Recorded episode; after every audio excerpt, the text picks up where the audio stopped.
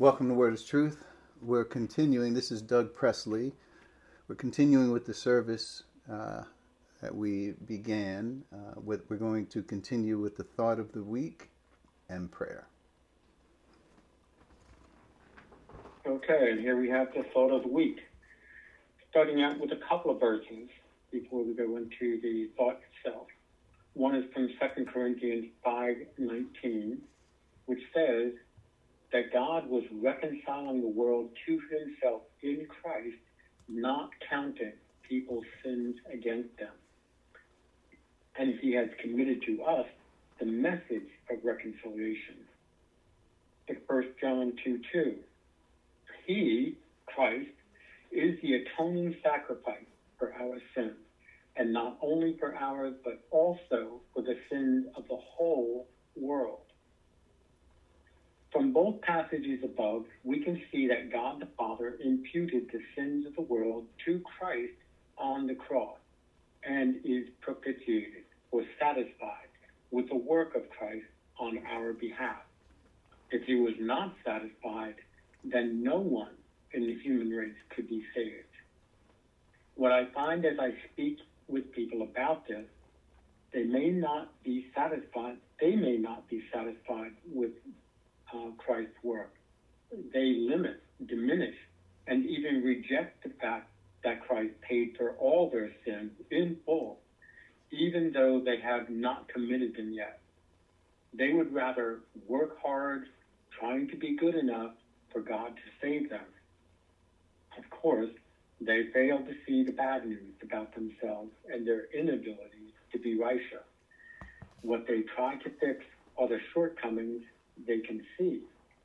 If they can improve and maintain their standard of righteousness before God, they expect God will respect their offering. But God has already spoken. Quote, there is no one righteous, not even one. Unquote. Taken from Romans chapter 3, verse 10. God is only satisfied with the work of Christ end quote. And a voice came from heaven, You are my son, whom I love, with whom I am well pleased, unquote. That's taken from Mark 1, verse 11. And we were also told, as we read in the Bible, God, the Father asked us, listen to him. And here's my commentary on the thought of the week. Two weeks ago, we saw that salvation is absolutely free salvation is by the grace of God. It is, it is the gift of God through faith, and it's not of work, so that no one can boast. Last week, we saw that this gift is absolutely irrevocable.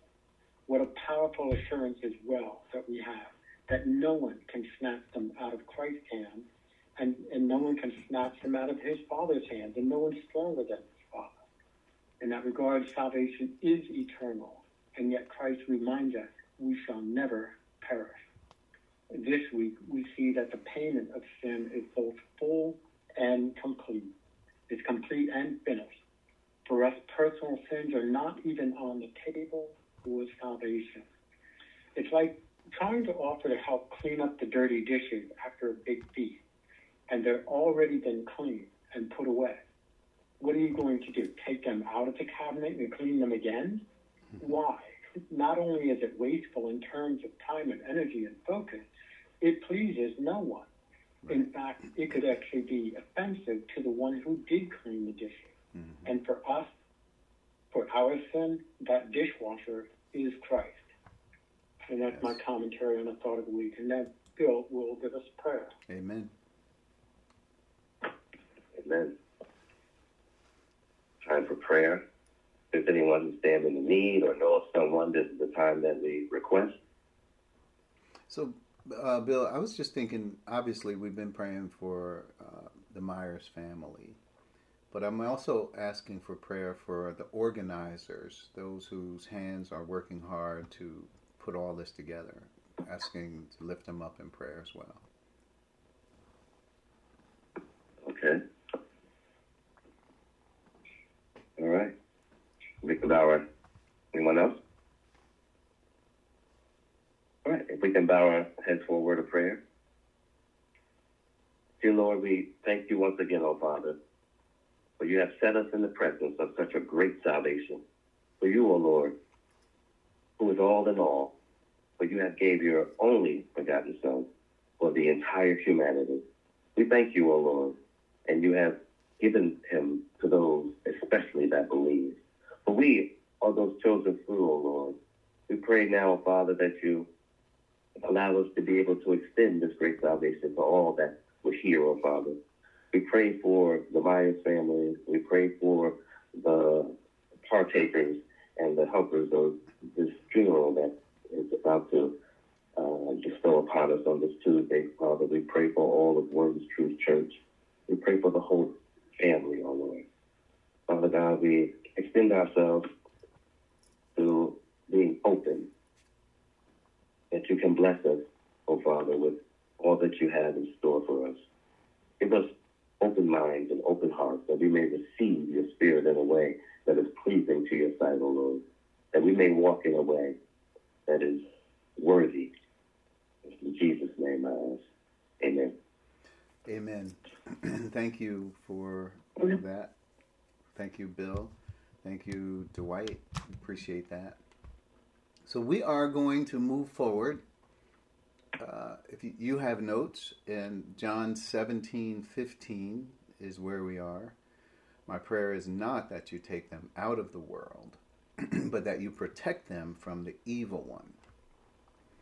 When I think of our Lord's prayers for the church's protection in this world, it should remind us of how dangerous the world is for us. We are not living here in our own provision and strength. We need divine protection to be here. Knowing this, we should value our time here on the battlefield. What will we do? What will be our testimony? If you are reading these words now, the record of our earthly pilgrimage is still being written. Quote, Therefore, my dear brothers and sisters, stand firm. Let nothing move you. Always give yourselves fully to the work of the Lord, because you know that your labor in the Lord is not in vain. So that is one of my favorite scriptures, one of them. So you might see that a lot, just giving you heads up here. But uh, so we're, we're going to try to look at that one verse. Uh, this is John 17, 15, about Christ's, Christ's prayer for the church. And it just stems from 11, too, where he talked about, I will, this is John 17, 11, where he says, I will remain in the world no longer, but, but they are still in the world and I am coming to you, Holy Father. Protect them by the power of your name, the name you gave me, so that they may be one as we are one. So we, we spent some time on that verse, I remember, but that protect them was there by the power of your name. It's important. We need protection in this world. And um, so we're going to talk about this verse going forward. Let's go to the first point. My prayer is so, my prayer Jesus continues to pray for the church's protection in the world. If you were wondering what was on Jesus' mind before he departed, it was the church. And when I think about that, a lot of people don't associate Jesus' last comments, you know. And like I said, it used to be if you watch these old movies where the person you know, is shot or is dying, and then they there's the scene where they lift their head up and they say, "Oh, are you there?" And the person opens their eyes and they have these last words, and and it's so touching, right? Well, these were Jesus's last words. This is this is it. When he left, what was he thinking about? What was on his mind? And it was about the church. He had talked to the disciples at length trying to uh, prepare them, trying to introduce them to what was ahead. And what was ahead? A new dispensation. Christ said, On this rock I will build my church. And all of that was ahead for the disciples, this new information. He, he had much more to tell them, more than they could now bear. So, but when he had talked about the Spirit of truth coming and uh, establishing himself in the world. So, as a, a, a medium, so that Christ could come through him and continue to teach the church. So, point B in our notes if Jesus is praying for the establishment and preservation of the church, then we need prayer. But just think about it. Jesus is not just saying this. You know, some people say things in prayer are just, okay, this is a popular thing that people say. I'm going to include that in my prayer. That's not the point. Jesus is praying to the Father about us. And it's important. Uh oh. I think we just need to. I do hear some background noise. Stand by. I'm just going to put it. Wait a minute. I do hear some background noise. If you. Wait a minute. Just put you on mute. Okay. So, as I was saying, let's get back to where we were. So, yeah, this, think about it. Jesus is praying for the establishment and preservation of the church. We need this, we need to have this as a thought. One, we need prayer. prayer is important. And when we think about the prayers that we have, it's sort of routine a lot of times. Oh, we pray for this, we pray for that. Lord, thank you this, thank you that. But Christ thought enough about what was important here that he prayed to the Father about it. Father, protect them. Father, keep them safe. Why? Because we're living in enemy territory. We're on the battlefield. And that leads us to point C. We need divine intervention for us to live in this world. It is not just, well, we're just here and nobody knows we're here and we're just sort of like below the radar of people's consciousness about who we are in Christ and all of that. No. We need divine intervention for us to be here. You can't live in this world as a believer, as a believer in Christ, and think that you are living in your own power. Like, I'm making my way. I found that job that I like, and now I'm working at that job, and everything is going well.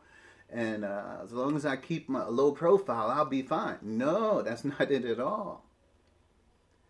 You are not of this world. And we covered that last week. And all of uh, the thought about how we're living here, yes, but we're not part of what's going on down here. We're, we're in this world, yes, but we're not of this world. We belong somewhere else. And we're just here, and that would tell us that we have a mission to accomplish. So we need divine intervention. Literally, God has to support us here. It's like what Thieme used to say. He's a Bible teacher he said we need logistical support, and he made an army analogy out of it.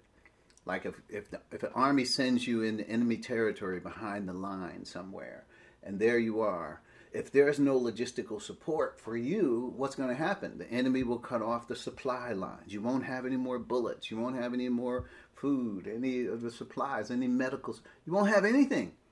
You wouldn't be able to survive. And that is one way. In fact, that was a strategy of, uh, of war. If they could cut off your supply line, then that is a way they could defeat you.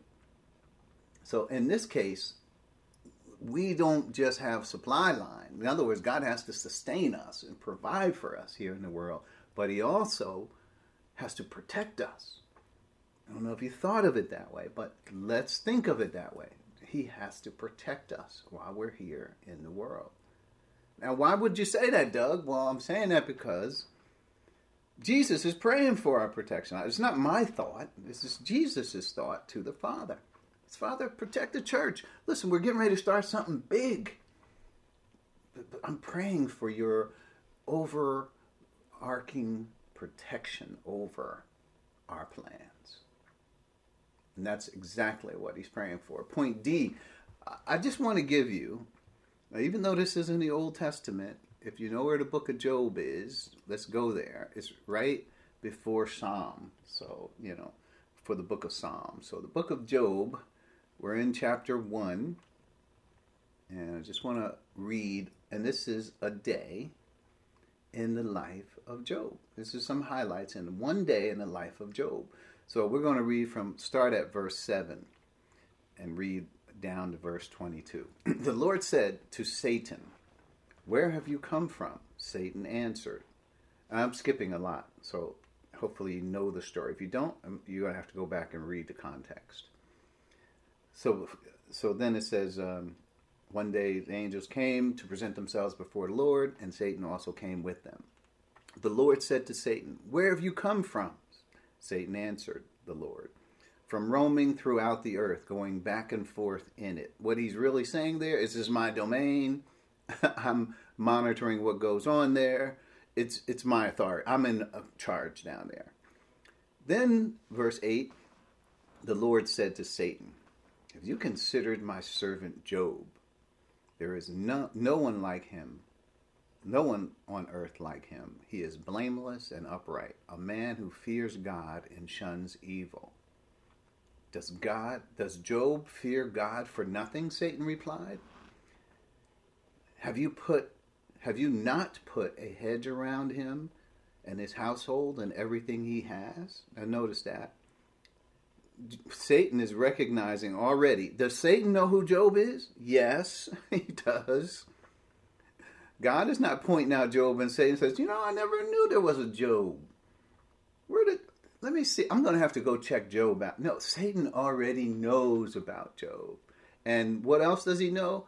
That God put a hedge around his household and everything he has.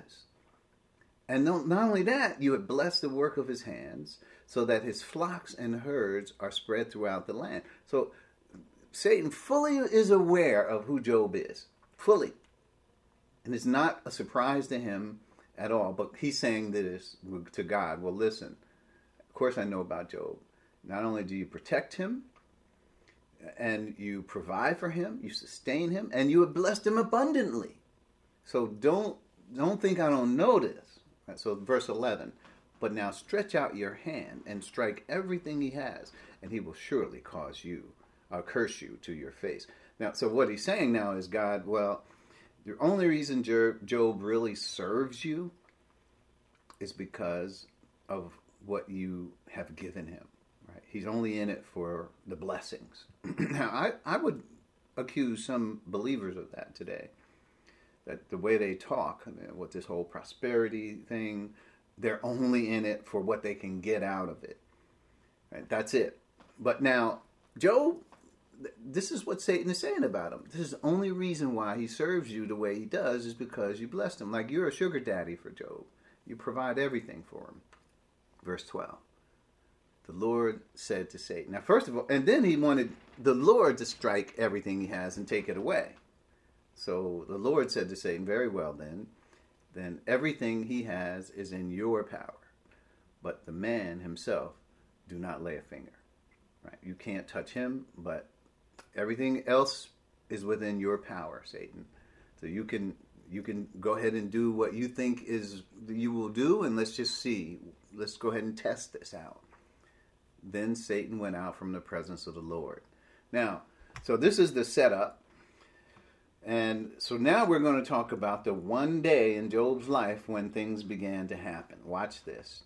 Verse 13. One day when Job's sons and daughters were feasting and drinking wine at the oldest brother's house, a messenger came to Job and said, The oxen were plowing and the donkeys were grazing nearby, and the Sabaeans uh, attacked and made off with them. In other words, this is monetarily affecting Job. You you lost all of your donkeys and you know your flocks which were grazing nearby. Right. So this is this is bad. They put the servants to the sword. The servants that were there overseeing. So now he lost his workforce. Uh, the servants to the sword, and I am the only one who has escaped to tell you. So Satan did leave one servant alive so that he could deliver the bad news to Job. And it's interesting that this it says in verse 16, while he was still speaking, it's the same day, the first guy is still trying to tell Job all the stuff that went down. while he was still speaking, another messenger came and said, The fire of God fell from the heavens, is probably lightning, right? And burned up the sheep and the servants. And I am the only one who escaped to tell you. So, in other words, same thing that happened. The first guy, while he was speaking, another guy comes up and he tells him of more calamitous things that are happening to Job, right? And Job is sitting there taking this all in. He's probably his head is on a swivel, probably right now. Verse seventeen.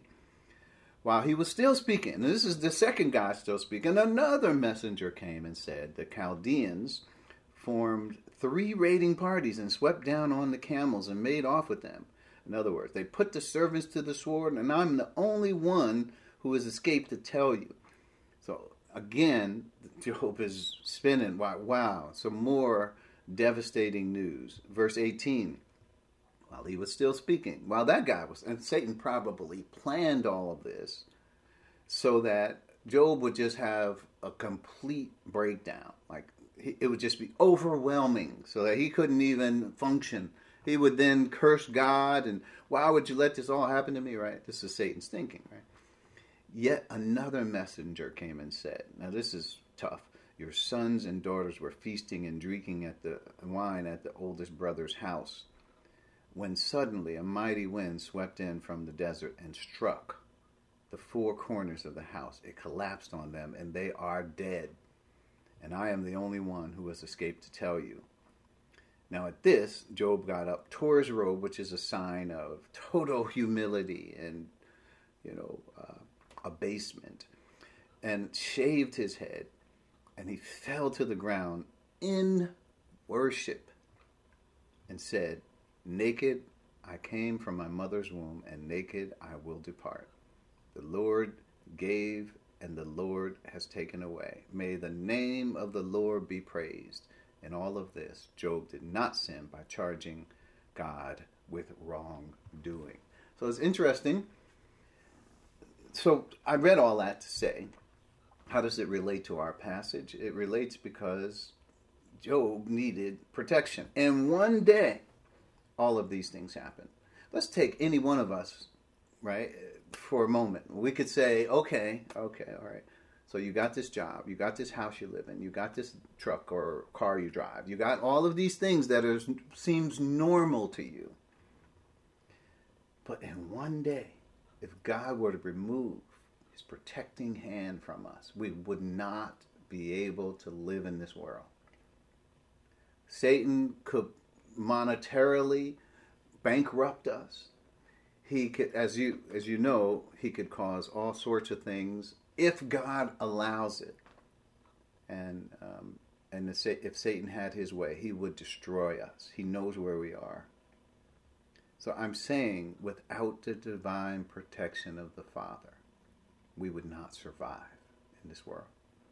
So when we think about Jesus' prayer, it just reminds me of point F this is the proper attitude, and this is the scripture. And whatever you do, whether in word or deed, do all in the name of the Lord Jesus Christ, giving thanks to God the Father through him. And this is, uh, you know, when we say giving thanks, we're understanding what the Father has done, the protection that is over our lives while we're here in this world. We're recognizing the dangerous place that we happen to be in. Right? We're, we're recognizing the battlefield that we're on. We don't wrestle against flesh and blood, but against principalities and powers, says Ephesians 6. So, this is all a part of the divine protection.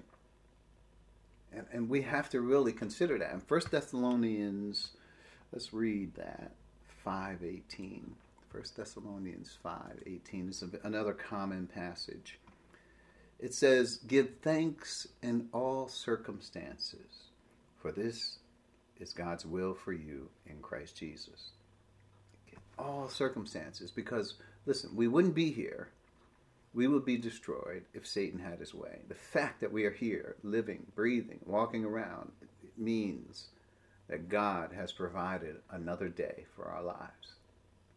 And it is all courtesy of the grace of God. We're here because God is protecting us. Now that's that's something to note in your life. So we're headed to point G. When God revealed his eternal purpose, which for ages was kept hidden in God, and we begin we begin this new dispensation. Just remember, Satan also begins to focus his attention on God's highest priority. If we know that God's highest priority is the church and what the new dispensation, what God is the Father is doing and fulfilling his eternal purpose. And when we say eternal purpose, we're not just saying, oh, this is just one of his plans. You know, I've heard people just sort of like, oh, yeah, he has his plan for his earthly people and he has his plan for heavenly people. You know, they say it like that, like it's like one hand or the other. It's just, you know, they're they're weighing it like, yeah, we just we just happen to be on this side, they happen to be on that side. No. Everything revolves around God's, the Father's eternal purpose. And everything that happens in order to facilitate that is a component part of God's eternal purpose. This, the church, is God's eternal purpose, according to Ephesians 3:11. So just to note, we are God's highest priority. Do you think this has escaped Satan's thought as well? He certainly is aware of all of this. So we're continuing in our notes. So Christ says, My prayer, the fact that he's even praying for us in this area of protection and security and preservation is important for us to know. But then here's what he's he's praying, not that you take them out of the world. So let's look at that phrase. So taking the first thought is taking us out of the world will be to remove us from present danger. Well, we're in danger. we're, we're on the battlefield. Well, and our prayer should reflect the seriousness and the times of where we are and what we're how we're living in this world. Whatever we have, when we didn't have to be born in the United States, God could. The watch said, "My watch answered. He said, I said, wherever we are. They said, you're at, and he started telling me my address. Shh. So anyway, wherever we are in the world, doesn't have to be um, where we are in the United States. God has believers in every nation, I would say. Not that I know this because I know the, the details, but God knows all the details. There is no nation of God now. Believers are in every nation. That's the church. So uh, wherever we are, God is providing protection, provision, sustenance for us, logistical support, as we might say, for us. All of that is so. He has to. I mean, if He has us and He puts us someplace, He has to provide for us. If He wants us to, to be a witness for Him, He has to. He, he's responsible to provide for us. So that's just keeping that in mind. So point B, removing us from the danger of this world will be would not be aligned with the Father's eternal purpose. It would not. So he's going to keep us in this world. And I'm going to read John 15, 26 and 27 in that regard. John 15, 26 and 27. It really wouldn't be God's plan for us. Here, 26 says, When the advocate comes, advocate's the Holy Spirit, right? The Spirit of truth, the comforter, when he comes, whom I will send from the Father, the Spirit of truth, who goes out from the Father, he will testify about me. So he's got work to do, right? The, the Spirit of truth, the Holy Spirit, he will testify about me. And we saw that, a lot of that in John 16, 8 through 11, where he talks about when he comes, he will convict the world of sin, of righteousness, and of judgment, right? And then it goes on, of sin because they believe not in me. But so he definitely will, will testify about Christ. And this is to the whole world. But then he says in verse 27, and you also must testify. For I have been with you, for you have been with me from the beginning. So so we have work to do. And obviously he's talking to the disciples there, but they're the foundation of the church. So we not only do they have a testimony for uh, and, and a need to continue in this world, so do we. If we are here, that means God expects that we will testify also. We will bear witness to the truth of what He has done or what He is doing in this world. We will testify. Point C in our notes the process of bringing many sons into glory through this world is necessary.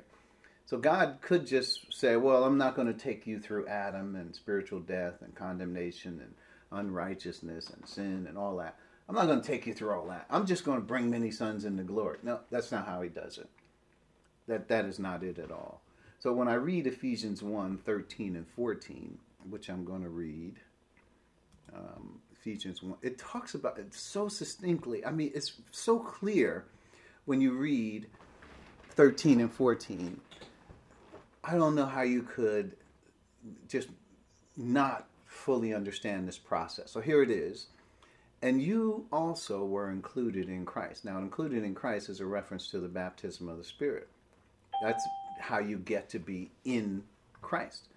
You were included in Christ when, and now this when is important because it talks about the actual time when you were included in Christ. Stand by. I just want to, let's just mute. Let's make sure we mute, mute your phone if, if you're joining. So, this when talks about the moment you got in Christ. I love this. So it says, when you heard the message of truth. What's the message of truth? That's the gospel.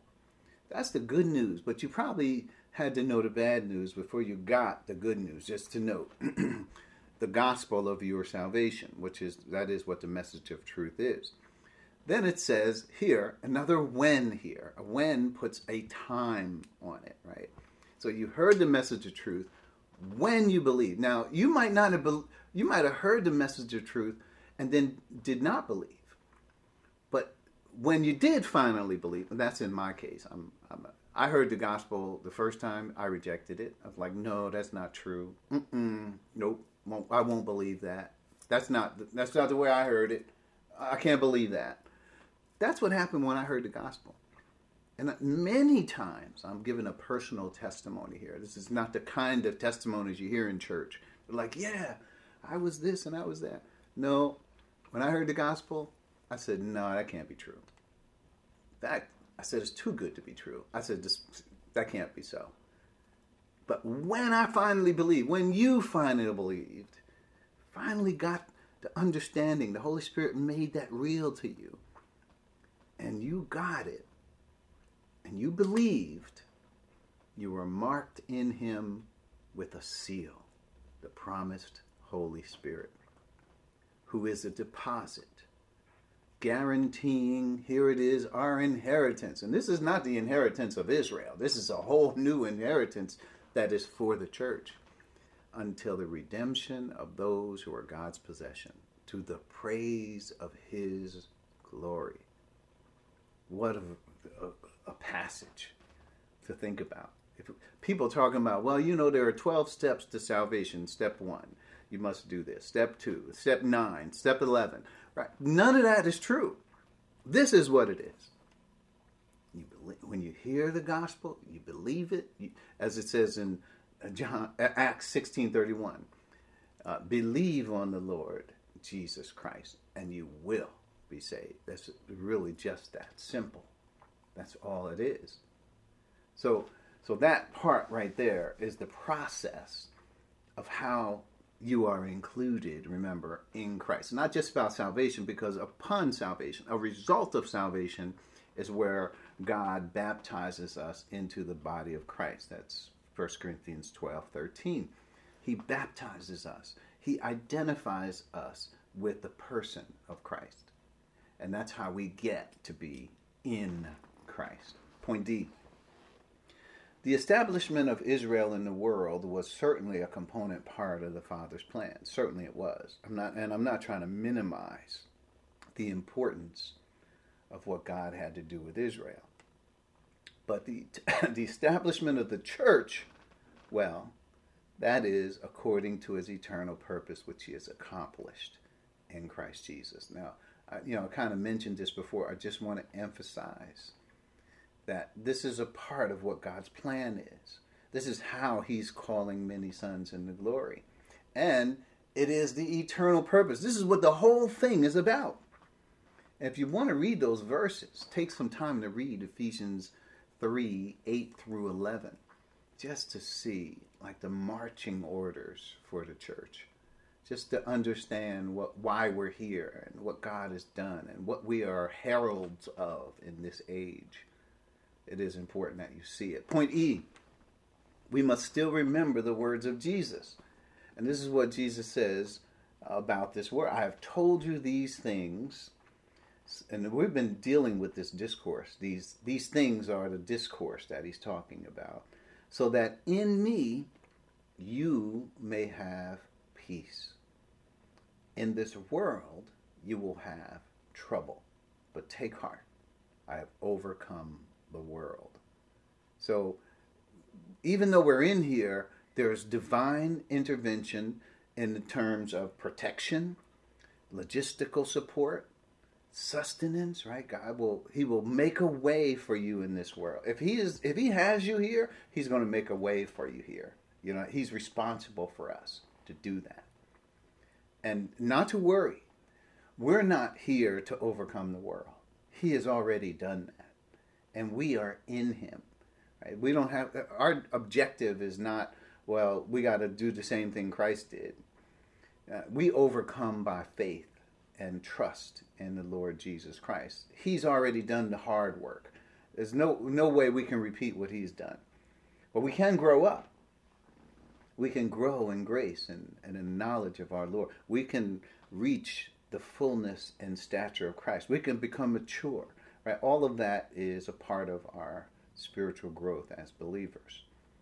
So um, I would I love this. God is not trying to take us out of the world. And he's saying to, he understands the Father's plan for us, that he's establishing the church.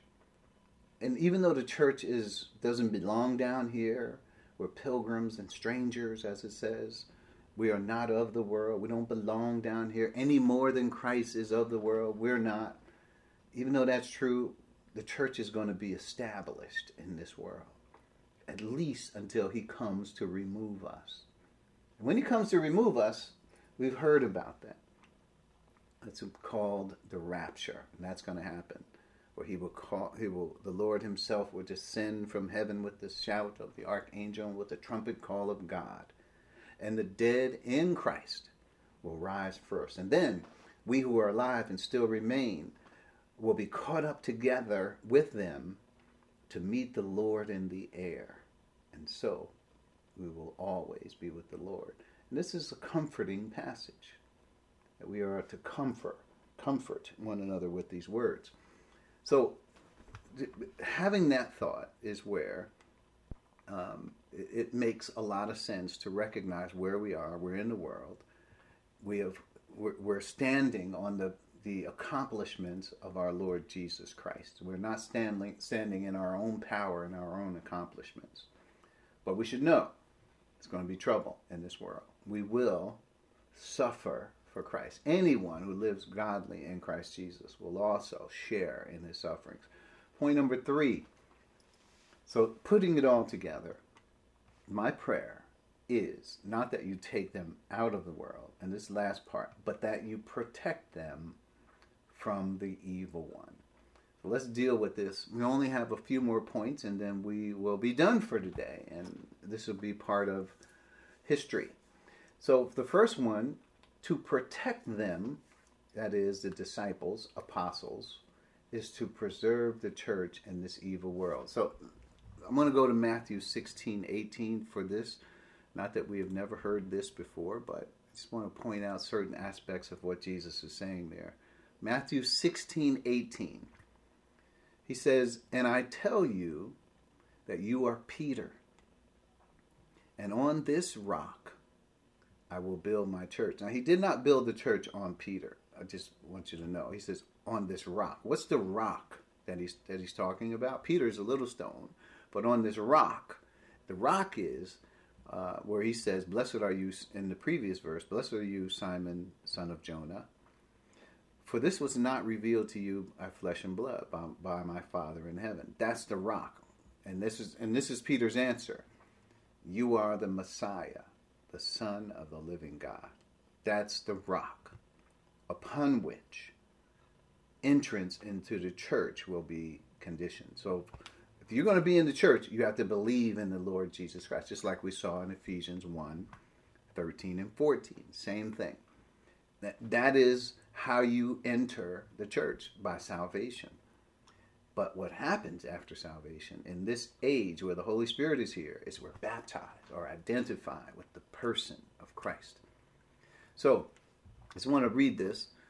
I will build my church. We're back in 1618 and the gates of Hades will not overcome it. So, it's interesting when we think about where is the church going to be built? Is it going to be built in heaven? No, it's going to be built on the earth. And when it's so when when God carves out a place for the church on earth, all around it, so to speak, is Hades. Hades is said to not be able to overcome the church. So while we're here in this world, Satan will not be able to force us out. Satan will not be able to overcome the church. The church will continue in this world until God calls us through the rapture or through, uh, if, if we happen to die before then, or if we're persecuted and we, we succumb to the persecution. Death is just a transfer from one place to another. So it is us leaving this world, but we're going to be absent from the body, present with the Lord. So the gates of Hades will not uh, thwart the Father's plans for the church. That's what this is saying. No matter how you look at this, Satan can't win right? He can't beat us. Christ has already overcome the world, and now he's establishing his eternal purpose by bringing many sons into glory. So, point B in our notes. So, actually, if I go back to John 17, this is where we are in our text, where it says, But that you protect them from the evil one. Well, the word one is not a part of the Greek. It's not really in Scripture. It's implied, right? That when it says from the evil, right? So if you look at most translations, will say evil one. But really, the word one is not there. So in my note here, I said, protect him from the evil, and I say one or world. What, what evil? What? So either way you look at it, it speaks of the ruler behind the world system, and that's Satan. Satan is the God or the small g of this world, the prince of the air, right? Is who Satan is over. Just like we read in Job, he says, Well, I have authority over all the earth. I go back and forth. This is my domain. And Satan, uh, he snatched the rulership of this world from Adam. When Adam sinned, Satan uh, then took the the authority over this world. So so this is when it says protect him from the evil, and we talked about this last week when we said we're not a part of this world. The world, as we said, was Greek was cosmos, was an orderly arrangement of things. Cosmos is where we get the word cosmetics from, right? If you ever see somebody who has uh, used cosmetics on their face, um, we're hope we're thinking female. If if it's if when they use cosmetics, it's not all over the place. It's like organized. If it's not organized, then people will really look at you as like, whoa, you know, just they got lipstick all up, and what is this? You know, it's like a clown would have. And then the eyebrows could be one going up, one going down, right? It's not organized. But that's where we get the word, you know, cosmetics is from cosmos. It's an orderly arrangement of things. But it's not God's orderly arrangement, it's Satan's. So that's why it says, "Do not love the world or the things in the world. If anyone loves the world, the love of the Father is not in him." That's 1 John 2:15. So protect them from the evil and it's the our translation is the evil one, which is appropriate. Why? Because Satan is behind the orderly arrangement of these things. And Satan has arranged this world to hate us. The, like Christ says in John 15, if the world hates you, just remember it hated me first, right? I'm the one that is really, uh, the world is really pointing at, not you. It's not about you, it's about me. And you happen to be in me because I have chosen you out of the world. So now the world hates you too. I hope this is not confusing, right? but, well, so if they're protecting us from the evil one, he's talking about the the person who is over this world. So even if we were to translate it from the evil world, it'd be the same thing, because the world, being an inanimate object, is really it's not talking about the world hates us. It's talking about Satan, who is the arranger of the world, hates us. It's talking about the ruler. Revelation 22. Let me just read that. So, so we should be sure, we, we want to be sure who we're talking about. Revelation 20 and verse 2. This is what will happen at the end of the tribulation period. He seized, uh, well, I could read 21. And I saw an angel coming down out of heaven, having the key to the abyss, and holding in his hand a great chain. He seized, now notice all the names for Satan, just so you know for sure who we're talking about. The dragon, that's a revelation thing. The ancient serpent, right? Well, that goes all the way back to Genesis, where um, uh, Satan was you know, in the in the form of a serpent, he was able to um, occupy, indwell the serpent, and he had access and had a conversation with the woman there. Remember at the at the tree, that ancient serpent, who is the devil. The devil means Satan is the adversary, right? So if we're saying that everything God's government is about, Satan is against it, and that's what the word devil means. And then or Satan right? This, these are all the names that you will read about. I would just want to be sure you you know who we're talking about here. And it says, and he bound him for a thousand years. So this is, and, and it says he threw him into the abyss and locked and sealed it over him to keep him from deceiving the nations anymore until the thousand years were ended. After that, he must be set free for a short time. So, so that's once Satan is taken out of the position, right? Because Christ is going to rule the world. He's not going to rule the world world with Satan in the world. He, he removes Satan and then he takes rulership of the world. So there there you have. And we know exactly who he's talking about with all those different names for sure. Point C. The church must contend in the world. Contend means to fight. God may directly take us home. Yes, He may do that. Uh, he may take you home the moment you believed in Christ. You could leave this world. But He leaves some of us here for our testimony in the world. If we read 2 Corinthians 5.10, this is just a thought that I had, and I just want to share it with you. 2 Corinthians 5.10. It says, For we must all appear before the judgment seat of Christ, so that each each of us may receive what is due us for the things done while in the body, whether good or bad. So, obviously, this is for people who do have opportunity to be in this world. I mean, God could remove you. God removes sometimes babies pass away, people who don't have the ability to, or, or, or the cognitive ability to understand who Jesus is. And we believe those people are saved but they might not have any works per se. So they're not really included. So works, the fact that God gives us opportunity as we live and breathe to serve Him, to work and grow, and to have our minds transformed, right, with His thinking, right? That in and of itself says that we have we are accepting the call to be responsible to God, to grow up in Him, to be witnesses as we discussed. And there's going to be a judgment to determine how we did. Now, the judgment is not about whether we're saved or lost, that's done. The judgment is to determine whether or not we will receive a reward for service. Reward for service is not the same thing as gift.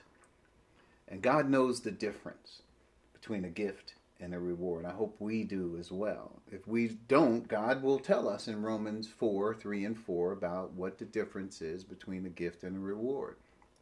So, for service, for doing, for growing in grace, and allowing God to use us as witnesses in this world, if we do, He will reward us at the judgment seat of Christ. This judgment is only for believers who are already saved and have uh, opportunity to do work for God. And, and every work will be brought into judgment, for sure. Point D Satan was also paying attention to the discourse of introduction to the church in the world. So, this is important. Also, another consideration, and we've read this before. I just want to remind you of it. So, it's Luke 22 31 and 32. Let's look at it. Luke 22, 31 and 32. It says, This is Simon, Simon, Satan has asked to sift, notice, all of you as wheat. All of you is referring to the 12, right? And, and we're really the 11 because I think he already did Judas. He is he's willing to sift all of you as wheat. But notice what Jesus has done. But I have prayed for you, Simon, that your faith may not fail. And when you have turned back, strengthen your brothers, the, the ones that Satan is also trying to manipulate. So sift as wheat. Now this is sift as wheat is like separating the wheat from the chaff. And that is like uh, grinding them, right? Making taking them through the grinder so that the, the chaff is separated from the wheat. Sift as wheat. That's what Satan was desiring to do with the disciples. So when you think about that thought, does Satan know what, was, what, what the importance of these this group of twelve? That they would become the foundation of the church? Yeah, he was listening to the discourse as well. And he is the one who is against God. Know your enemy. We're trying to learn about what his wiles are, that we are aware of the wiles or, you know, the machinations of Satan. We want to make sure that we're aware of what he's trying to do. And he is, on the other hand, making sure that he's trying, doing his best to attack us. So that's, we see, and what did Jesus do for them? He prayed prayer is important. So, I mean, when you think about this, this is the Father's eternal purpose. Jesus is praying in accord with the Father's eternal purpose. And how was this prayer prayer answered? If you go back to John 17, where we, we covered already, Jesus says, None of them is lost. He brought them to the point where he was supposed to. I've given them the words you gave me. None of them is lost. And this is, here they are. And he was talking about the 11 as well. Point E in our notes. So the working of Satan in the world in the, in the world. So let's Second Corinthians 4, 3 and 4. Let's look at this passage again. We just are highlighting the fact that we need protection from the evil one. Right. So 2 Corinthians 4, 3 and 4. Let's see how he manipulates unbelievers. Now we already, if you know the context, it's about Moses put a veil over his face and all that, and if the veil is removed, they turn to Christ. But look at verse three. And even if our gospel is veiled, right? If people can't see it, it is veiled to those who are perishing. This is a willful thing. Uh, it's willful willful from the standpoint of their own free will. The God of this age has blinded the minds of, notice who, whose minds are being blinded? Unbelievers. And people, this is not to say they don't have a choice in the matter. They do. The willful part is the veil part, where we said in verse 3, where they choose to keep the veil. Like when Moses is read, they put the veil on because they don't want to see the end of what uh, was, was fading away. If you go back to 2 Corinthians 3. So he's picking up from that point and he's saying, so that they cannot see the light of the gospel that displays the glory of Christ, not the glory that was on the face of Moses, but the glory of Christ, who is the image of God. Now, I like what it says. Um, you know, there's so many analogies that Paul is his his mind is just bursting with all sorts of ways to express what he wants to say. Verse seven, but we have this treasure in jars of of clay to show that the all surpassing power is from God and not from us. Interesting as I think about Satan at work trying to keep unbelievers dull to the gospel. Right? So that if they do see the gospel, they're going to see the end of what was old and they're going to see what God is doing in this age for us, which is unique. Right? We're one in Christ. So also, we're going to point F. We are not to be afraid of Satan. I want to. I don't want to build up Satan to the point where we think, "Oh my, you know, how can we exist in this world? Oh, I got to be looking over my head like rain is coming down or hail that's going to hit hit me or something." No, not at all. Let's read a couple verses just to help us understand. We're here by God's divine protection. Every day we're here, we should thank you, Lord, for this day. Thank you for life, health, and strength. Thank you for keeping us in this world.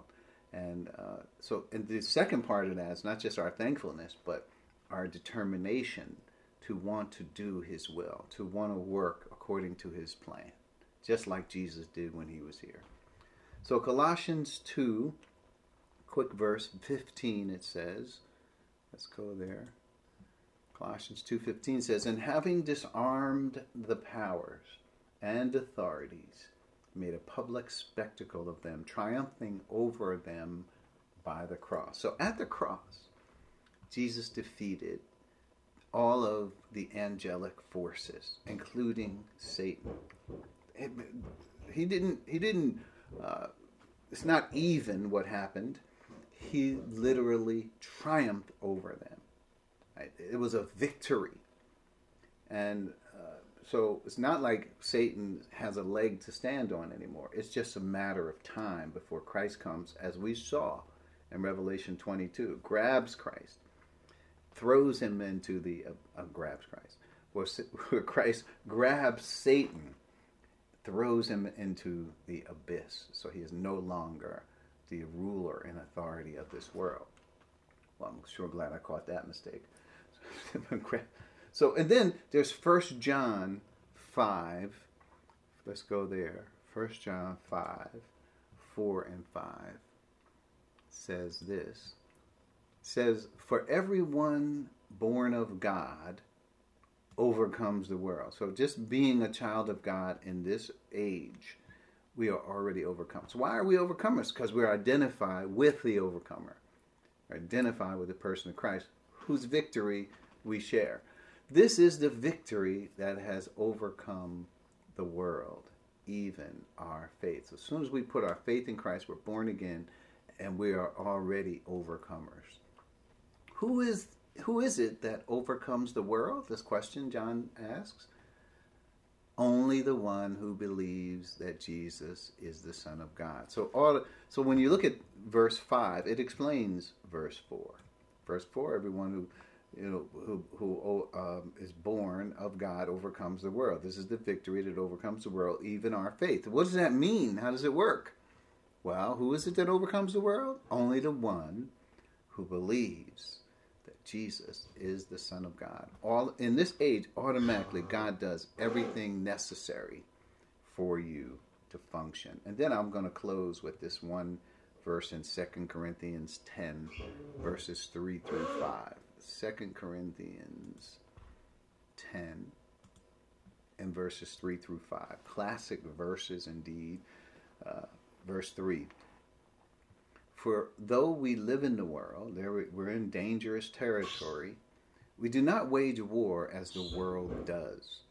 The weapons we fight with are not weapons of the world. On the contrary, they have divine power to dem- demolish, notice, demolish strongholds. That's the height of Satan's power, the seat of his power.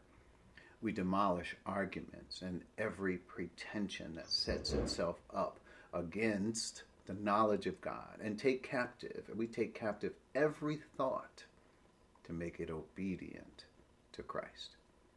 So, do we have power in this world? Absolutely. Uh, God is, once we grow up, we learn how to use the weapons that are available to us.